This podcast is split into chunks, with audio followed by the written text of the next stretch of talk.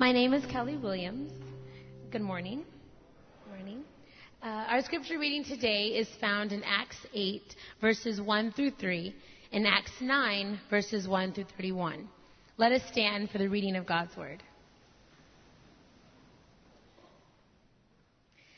Acts 8, verses 1 through 3. Saul approved of Stephen's execution. Devout men buried Stephen and made great lamentation over him. But Saul was ravaging the church and entering house after house. He dragged off men and women and committed them to prison. In his report, Luke goes on to tell us in Acts 8 of how the gospel was carried into Samaria and into Gaza as believers were fleeing from Jerusalem. That brings us to Acts chapter 9. Saul, still breathing murderous threats against the, the, disciples of the Lord, went to the high priest and asked him for letters to the synagogues at Damascus, so that if he found any belonging to the way, men or women, he might bring them bound to Jerusalem. Now as he went on his way, he approached Damascus. And suddenly a light from heaven shone around him, and falling to the ground, he heard a voice saying to him, Saul, Saul, why are you persecuting me? And he said, Who are you, Lord? And he said, I am Jesus, whom you are persecuting. But rise and enter the city, and you will be told what you are to do. The men who were traveling with him stood speechless, hearing the voice, but seeing no one. Saul rose from the ground, and although his eyes were opened, he saw nothing. So they led him by the hand and brought him into Damascus. And for three days he was without sight and neither ate nor drank. Now there was a disciple at Damascus named Ananias. The Lord said to him in a vision, Ananias. And he said, Here I am, Lord. And the Lord said to him, Rise and go to the street called Straight. And at the house of Judas, look for a man of Tarsus named Saul. For behold, he is praying. He has seen in a vision a, man named Ananias come in and lay his hands on him so that he might regain his sight. But Ananias answered, Lord, I've heard from many about this man, how much evil he has done to your saints at Jerusalem. And here he has authority from the chief priests to bind all who call on your name. But the Lord said to him, Go, for he is a chosen instrument of mine to carry my name before the Gentiles and kings and the children of Israel. For I will show him, show him how much he must suffer for the sake of my name. So Ananias departed and entered the house. And laying his hands on him, he said, Brother Saul, the Lord Jesus who appeared to you on the road by which you came has sent me so that you may regain your sight and be filled with the Holy Spirit. And immediately, something like scales fell from his eyes and he regained his sight. Then he rose and was baptized. And taking food, he was strengthened. For some days he was with the, the, disciples at Damascus. And immediately he proclaimed Jesus in the synagogues, saying, He is the Son of God. And all who heard him were amazed and said, Is this not the man who made havoc in Jerusalem of those who called upon this name? And has he not come here for this purpose to bring them bound before the chief priest? But Saul increased all the more in strength and confounded the Jews who lived in Damascus, proving that Jesus was the Christ. And when he had come to Jerusalem, he attempted to join the disciples, And they were all afraid of him, for they did not believe that he was a true disciple. But Barnabas took him and brought him to the apostles and declared to them how, how, how on the road he had seen the Lord, who spoke to him, and how at Damascus he had preached boldly in the name of Jesus. So the church throughout all Judea and Galilee and Samaria had peace and was being built up and walking in the fear of the Lord and in the comfort of the Holy Spirit, it multiplied. This is the word of God. Thanks be to God. You may be seated. Thank you, Kelly. So here's what we're going to be talking about today uh, that it's possible for human beings actually to change. That our, that our lives can be turned around. Do you think that's possible? You have some hope? Do you know that this is one of the parts of um, the Christian message that has always been most compelling to, to people throughout the centuries and all over the world? That the thing that when you come to church that we declare, and I hope every time, is that God made you, and God uh, knows you. So that, that means the good parts and the bad parts. but He knows where we've messed up, but He loves us anyway. God, God loves you with an everlasting love. He loves you too much to leave you where you are.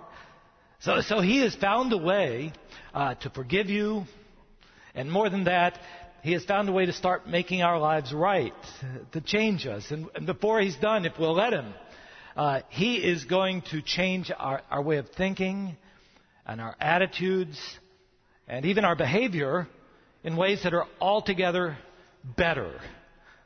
Uh, I, what I'm really saying is that there is hope for us today because of Jesus. Uh, again, do, do, you think so? All right, now, in case you aren't among the yeses there, or amens, I've put together just a couple of stories that are from, from within our own church family of this happening, and I want you to see it, and then I'll come back.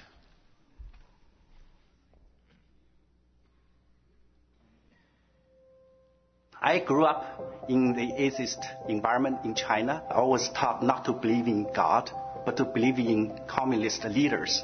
Basically, I am never someone who would like turn to God. I was probably the biggest atheist you'd ever met. When I was young in China, I didn't know God. I tried to live a good moral life, but uh, in the midst of society, um, focused completely on materialism. All values were twisted. I was questioning my parents. I was questioning, you know, friends in the church and things like that. And because I'm a scientist, I have this personal pride, which made me hard to admit that I'm a sinner. After I came to the United States for PhD study 19 years ago, I joined a Bible study group called Fellowship of international students from Lake Avenue Church. So the turning point for me to accept Jesus was about two years ago. The company I worked for was undergoing massive layoffs. My job was at risk. And secondly, my marriage was broken. I remember one night when I was lying on bed hopelessly, and God's word suddenly appeared in my mind as if God was speaking to me. It was funny because I just came home, uh, really just down and like destroyed about like what had been going on in life. There's this band called Hundredth that I listen to, which is a uh, Christian band. They have this verse that goes, "There's no greater love than His." That moment right there just like hit me in the face. Uh, basically, just like got down on my knees and was just like sobbing. He said, "Trust me, I have a great plan for you. The plan to prosper you, not to harm you. A plan to give you hope and a future." My job was saved and the relationship with family members was also improved. My sister, who came to United States in 1990, finally came to know Christ. When she asked me whether I wanted to know this Almighty God who created heaven and earth, I answered, Yes, I will. During this period of searching, God sent me a wonderful Christian couple and say to me, Weilin, your sorrow is our sorrow. Your happiness is our came to Lake, and they actually had uh, soccer. Through that soccer team, I actually got introduced to the Fidelis class. I had never seen somebody or met a group of young men and women that were so passionate about Christ. For whatever reason, I couldn't verbalize, like, you know, Lord, I give my life to you. Christ, like, this life is yours. Like, God, come into my life. Like, I had such a problem saying that. Not on any particularly special day. It may have been a Tuesday or Wednesday or something. I was in my car on the 110. I gave my life to Christ and I, I verbalized it. I had never been able to do that before. Words cannot explain how happy uh, and how full of joy I am. And Today, I'm very grateful to be a member of our big church family. It was weird. Like right when I accepted Christ, it just became like this weird instant effect of like I I'm not negative towards stuff. I'm not like hate filled towards stuff. It just was like I just need to just spread like His love. you know, it's so sad that they're not experiencing that level of joy. And you're like, it's so easy. All you got to do, you know, is all you have to do is say, you know, you know, Lord, I give my life to you. You just have to acknowledge, you know, Christ, Jesus, what He's done for you, and I think that's it. Amen.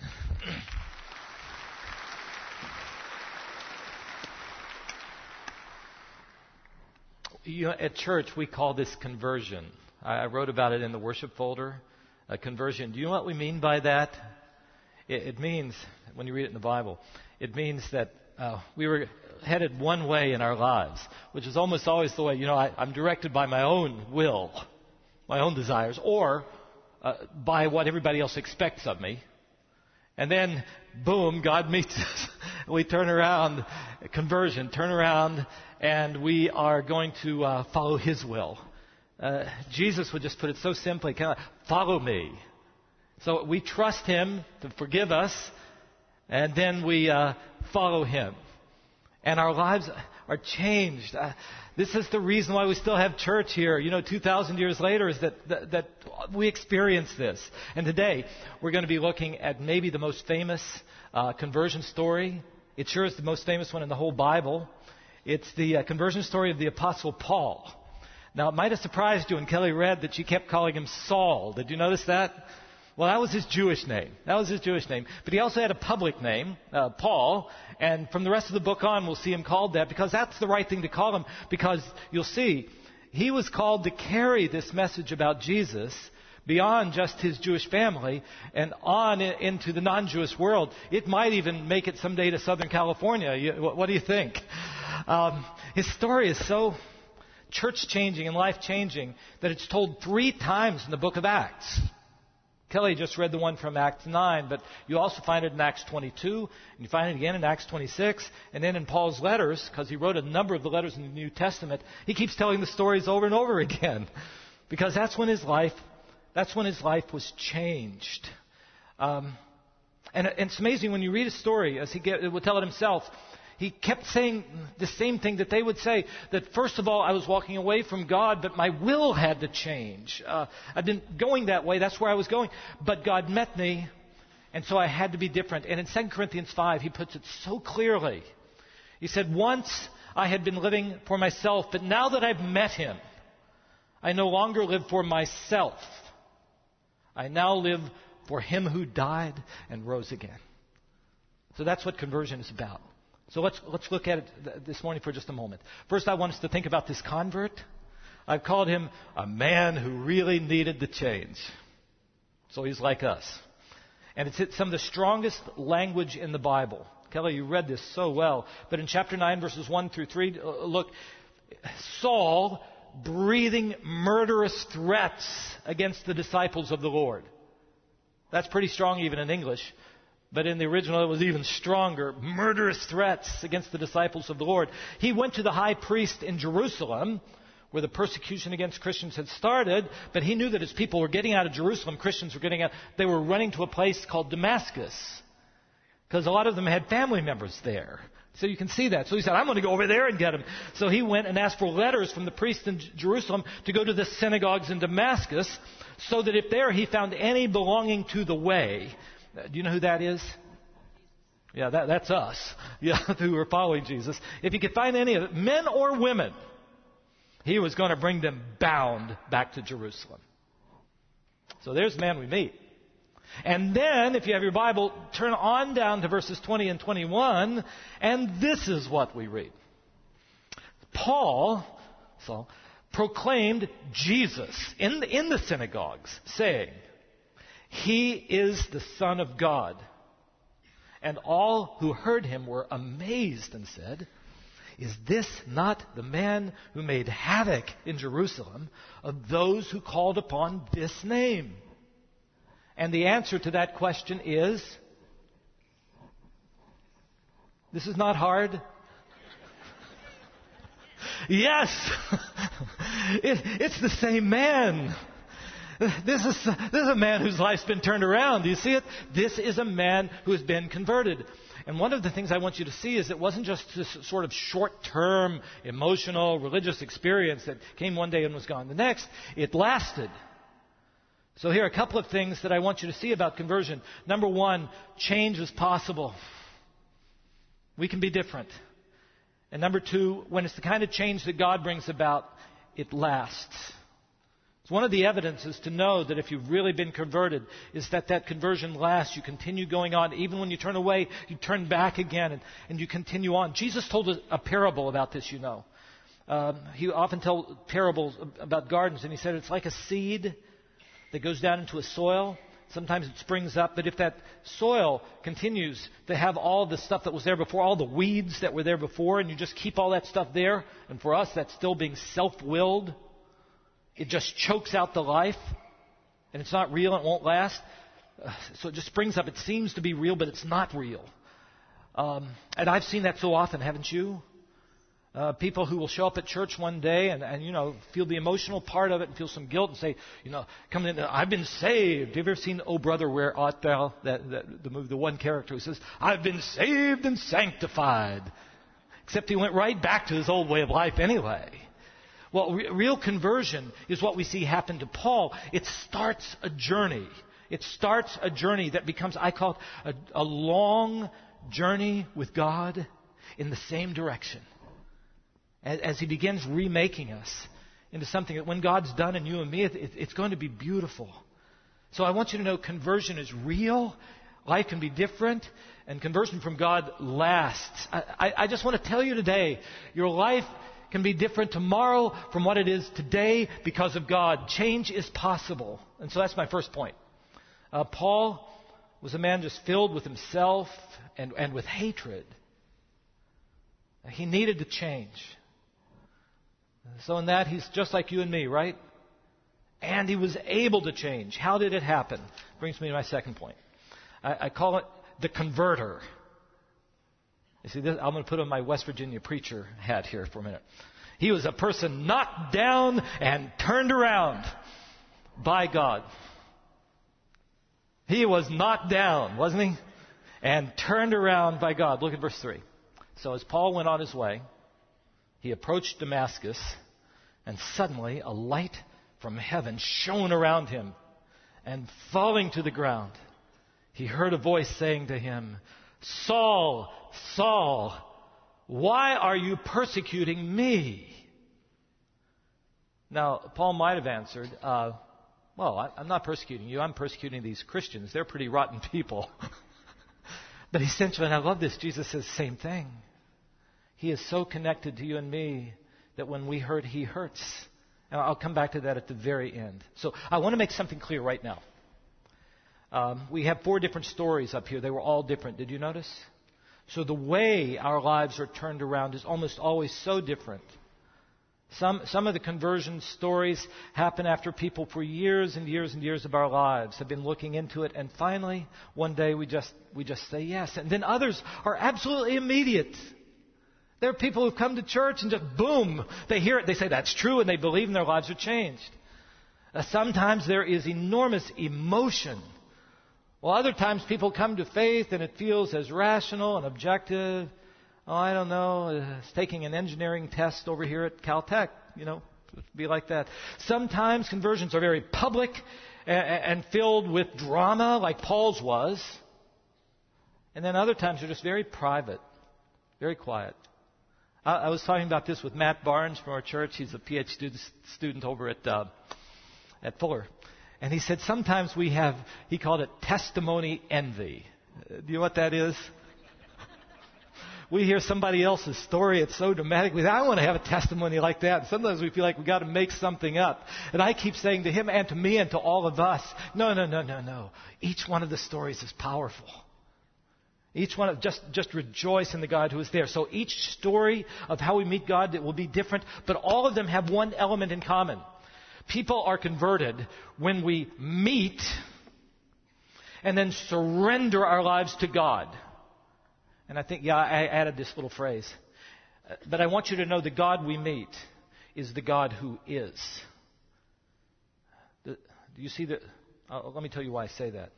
So, Paul when he met Jesus that day, he was literally, physically knocked to the ground. Um, what knocked him down? Do you think it was the light? Light shone, down he goes. Could be, right? Maybe it was the sound. Saul. It seems to happen just afterwards. You know what I think it is? I'm not sure it's what physically knocked him to the ground, but I think that what turned his life around was that he was met and arrested by the truth. Um, he had based his life on something that one day he found out wasn't wholly true. And when he saw it opened up his world, when he saw what was true, and especially about God, it opened up his whole world that, that he saw things in a different way. Here's the way it was for him. Maybe you can think about whether you have anything in your life like this. Paul was a brilliant, well educated, conservative Jewish theologian. So there were several things about God that he thought are just not possible. Uh, God could never become human. Paul would have been convinced of that. Uh, let me see. Number two, God could never be one and yet also somehow plural. Son of God, seen me, seen Father. Couldn't have believed that. And especially the clearest one that happened that day God's Messiah could not have been seen hanging on a cross. Because in the scriptures, anybody on the cross was cursed. So that can't happen. Now, he had heard Stephen, because he was holding the coats when Stephen got killed, remember? He had heard Stephen proclaim that Jesus was the Son of God, and they had seen him hanging on the cross, and that he had defeated sin on that cross and death by a resurrection. But Paul said, that cannot be. And you see what happened on the road to Damascus. Jesus met him. And he saw it can be. and it is. That what he had believed about God was wrong.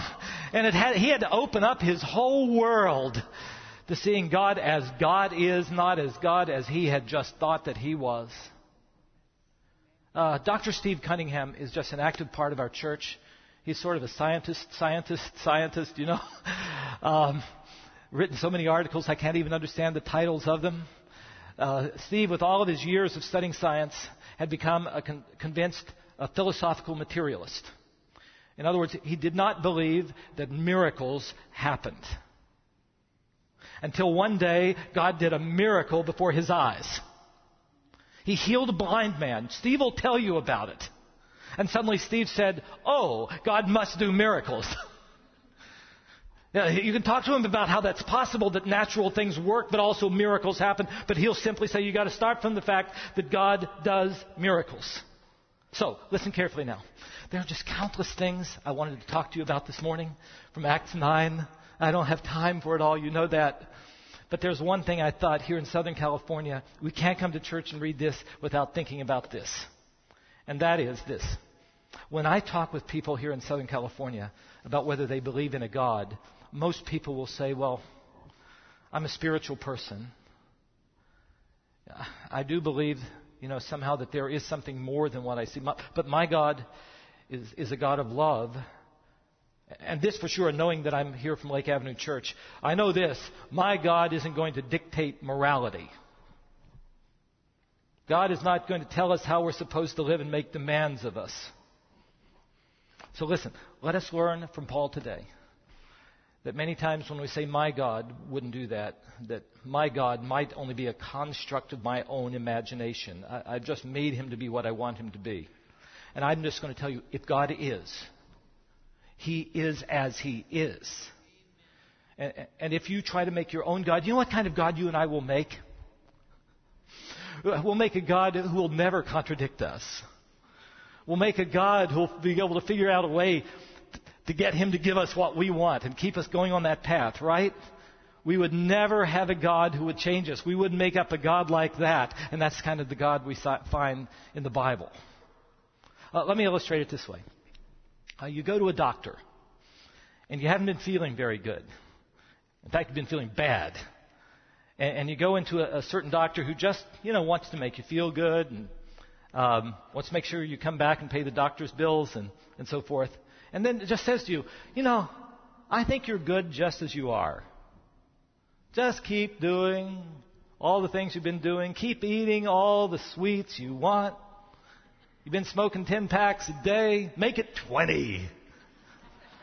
Been using uh, marijuana. Why don't you move up? Heroin, cocaine. You'll love it.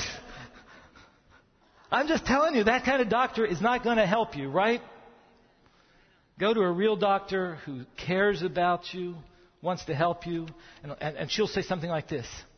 You know, I look at you and I see in you what I think are the beginnings of what, heart disease, maybe, or, or cancer.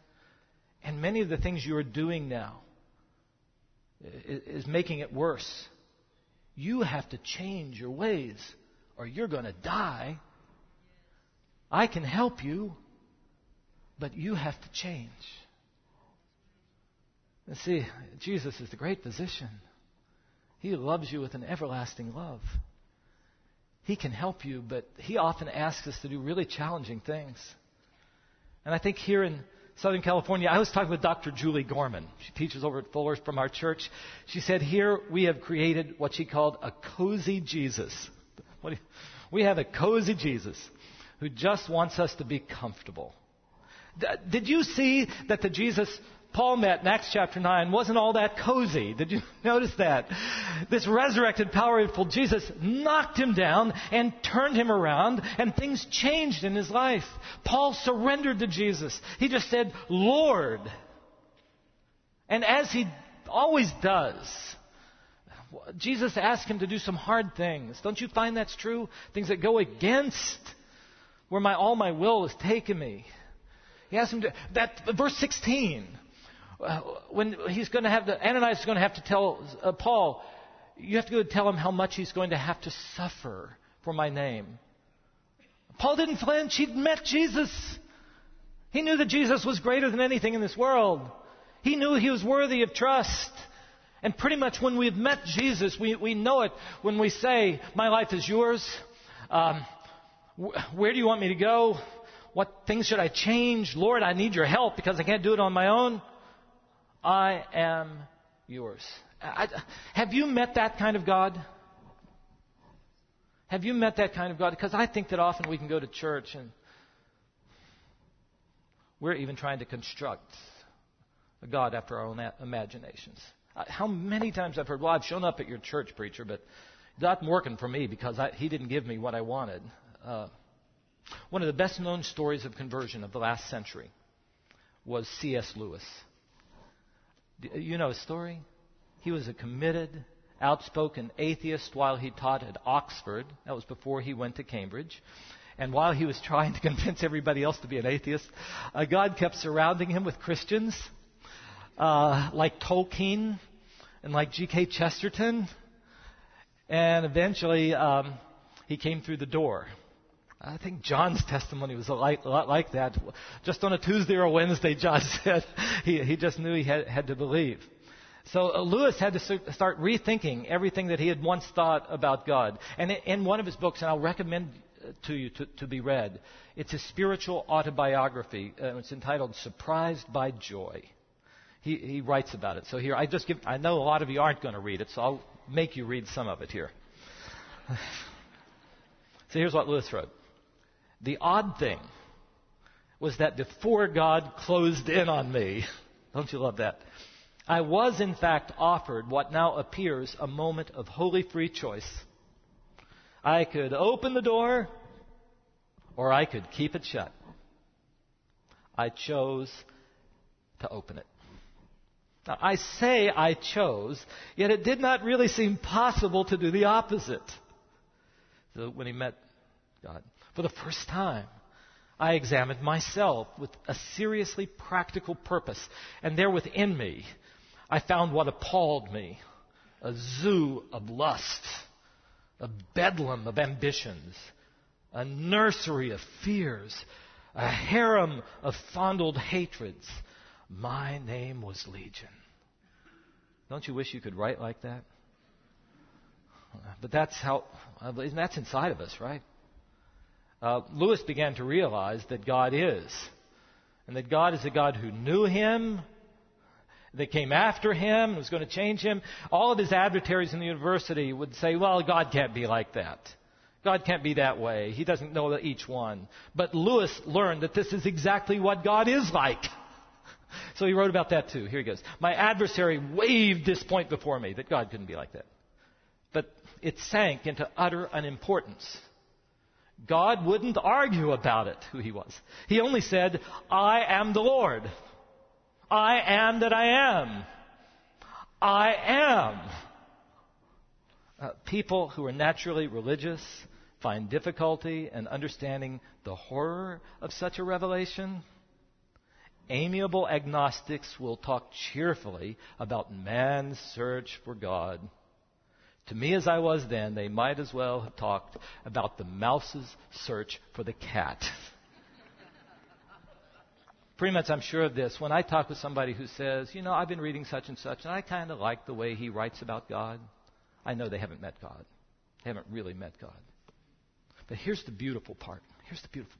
You're with me, right? Beautiful part. The fact that God wanted to invite into his family and wanted to rescue a passionate atheist like Lewis or a hate filled anti Christian like the Apostle Paul. Doesn't that tell you a lot about God? I mean, it's the fact that, that God took the initiative to bring the least likely of people, and to me that shouts out to me that we cannot pronounce anybody hopeless as far as conversion is concerned. So maybe you've come today and, and you think there are things about yourself that can't change. They can. Maybe you've come and you think you have a parent or, or one of your children or a friend. There's no, no hope for that. There's hope. But what, what, amen. What, what I want us to do is to become people who, instead of giving up hope, want to become witnesses to the love of God and pray that those we might have given up hope on, but that God never has, might actually meet God and find life in Him. He is the one who is the converter. God is, and He is who He is, and that's why we have hope. He is able to save you. He wants to save you. He is able to remake you. And because of that, we say hallelujah. Uh, last point. Last point. Oh, but it's a good point, so it's worth hearing it uh, the community that he was brought into, a community of converted people, all, all, people who had to be turned around. And what Paul found was he, he was a person who found a place uh, to belong and where he could grow and where he could serve because we were never meant to do this alone. To try to go it alone is like ripping a, a, plant out and trying to make it survive with its roots not being in soil. We, we need a place to belong. Uh, you got to think about Paul. Um, when he believed on Jesus, his family, many of them may have disowned him, almost certainly did, right? And I'm sure many of the community would have disowned him. Uh, verse 23 and 29, he, already people started trying to kill him. So where was he? Was he going to do this just Jesus and him along life's pathway? We're not made. He needed a new community.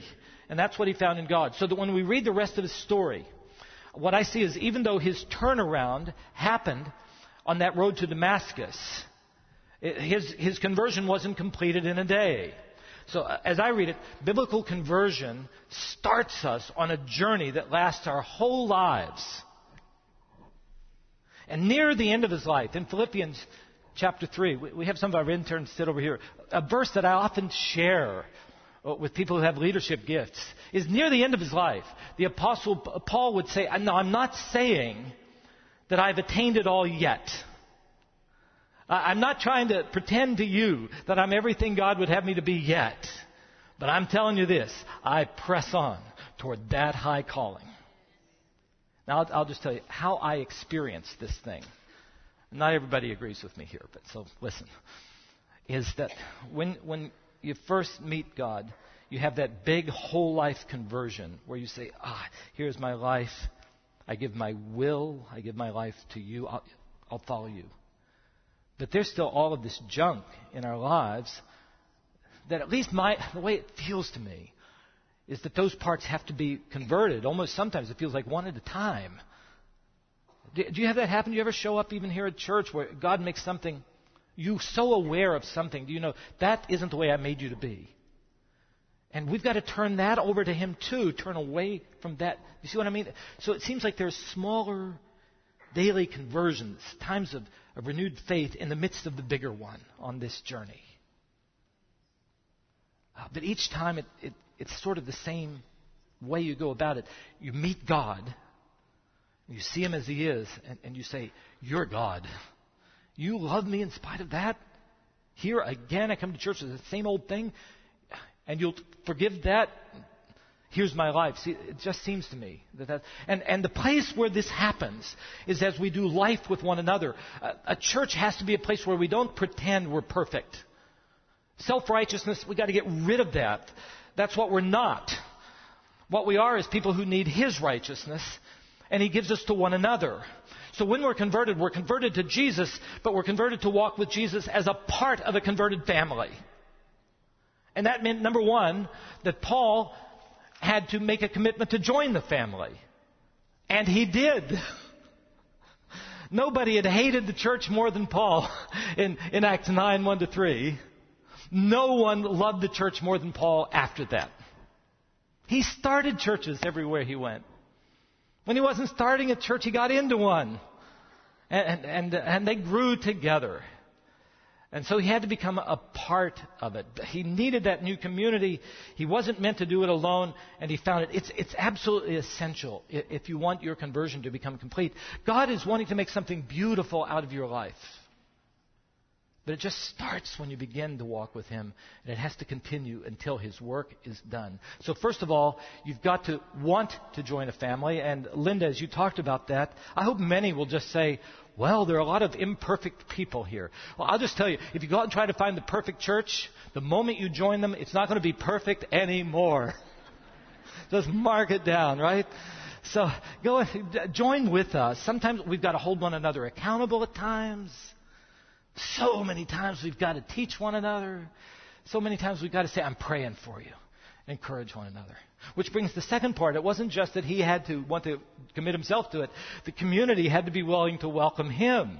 And that wasn't easy either. Uh, one of my favorite parts of Acts chapter 9 is when God comes to Ananias after Paul was blind and he said, Ananias, I want you to go, and there's this man from Tarsus. His name is uh, Paul. You've got to go and lay hands on him. But he had a dream that a man named Ananias, my name is Ananias, says he heard, a man named Ananias is going to come uh, to pray for you. And then Ananias really, really says to God, uh, God, um, I think there's something about that man you don't know. I need you to, I need to fill you in. this man. He wants to kill us. And he has authority to be able to come and seize us, to take us back so that we can be killed. But God pretty much said to Ananias what I have heard so often ah, It's my work. You go. And he went. And one of those such beautiful things is I think the first words that Paul heard from another Christian after Paul had become a Christian was Ananias coming and saying, laying his hands and saying, brother Saul. Brother. This man who'd been trying to kill him. Uh, John Stott, who was a good friend of mine before he passed away, wrote about it. That must have been music to his ears. What do you think? The arch enemy of the church, welcomed as a brother the dreaded fanatic, received as a member of the family. But, but you see, it had to be more than Ananias. It couldn't just be the preacher or somebody. It had to be the whole family. And that was hard for them too. Look at verse 26. They were scared of this guy. They thought that he, he, when he went on back to Jerusalem, which was probably a lot later, they were still afraid of this, this man who breathed murderous threats against them. But great is this, that a man named Barnabas, the most respected man in the church, personally took Paul in and said he is a brother. I just want you to know that, brothers and sisters, that's the way we have to become here at Lake Avenue Church.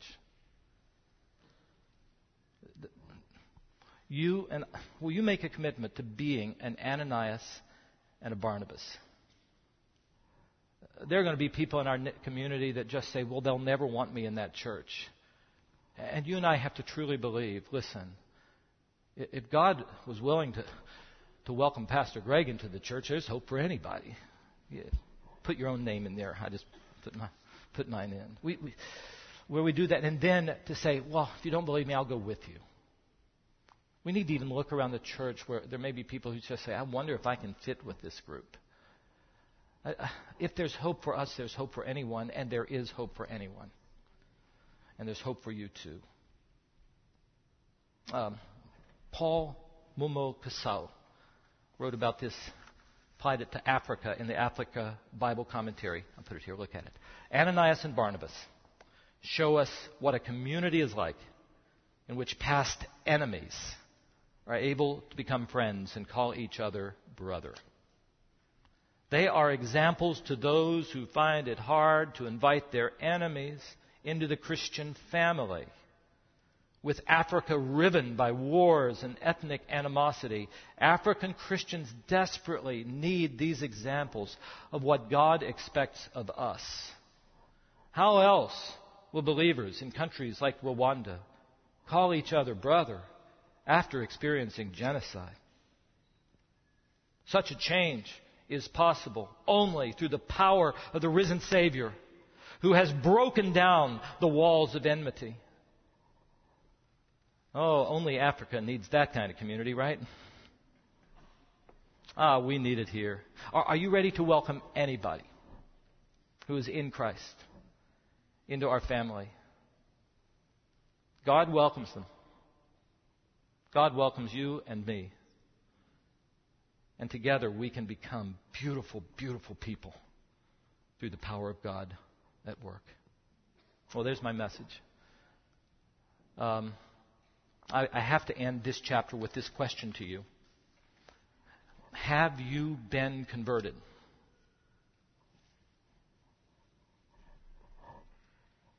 Have you met this God and said, Lord, here are my sins. You want them? And he says, I'll cast them as far as east is from the west. I'll wash you clean. You say, You will. Here is my life. You can meet God. In fact, according to Jesus' own words, you must be converted. Have you ever seen what Jesus said in Matthew 18:3? Truly I tell you, Jesus said, unless you are converted, and that really means like becoming a little child, starting this journey all over again. Unless you are converted, you will never even enter the kingdom of God. So turn around today. Find whatever language you can. Lord, forgive me of my sins. I'm going to follow you. And then join us in this community of the converted. And let us grow to together, to, together to become what Jesus made us to be in the first place and then died on the cross so that that remaking could actually happen. And we will bring glory to his name. Amen. May it be so. Amen. Let's bow for prayer for just a moment. And as we do, would, would you take out, if you can, on the front rows, we can't do it in the balcony, you can't, but uh, take out the uh, kneelers there and kneel for just a moment wherever you are. Let's just have a moment of prayer. Let's close our eyes and bow our heads. Ask our musicians to come.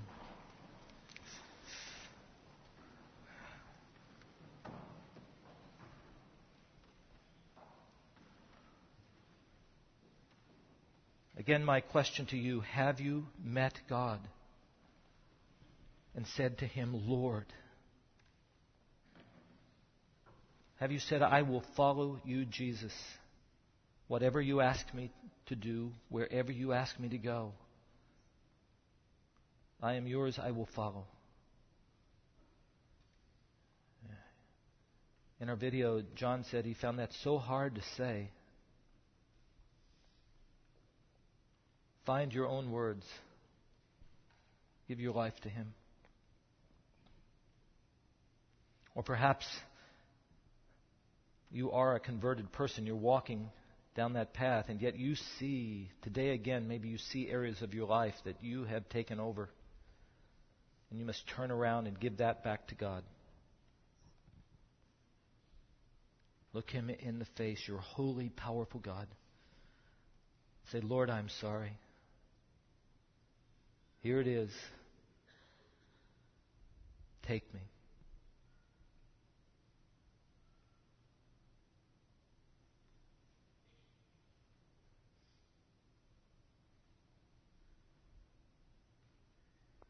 Or maybe there is somebody you love that you had almost given up hope that things could be different. Even there, tell God you believe in Him. Ask Him if you have to be the witness to that one you love. And begin praying that that person you love might meet God and find a new life. Father, for all of this we pray. We gather here in your presence sometimes so comfortably. But Father, we know every time we gather here, we need to meet you. And in that, even though sometimes you ask us to do challenging things, that your ways are always better than ours. And in you there is hope. Do your work in our lives. Make something beautiful out of us, we pray. In Jesus' name. Amen.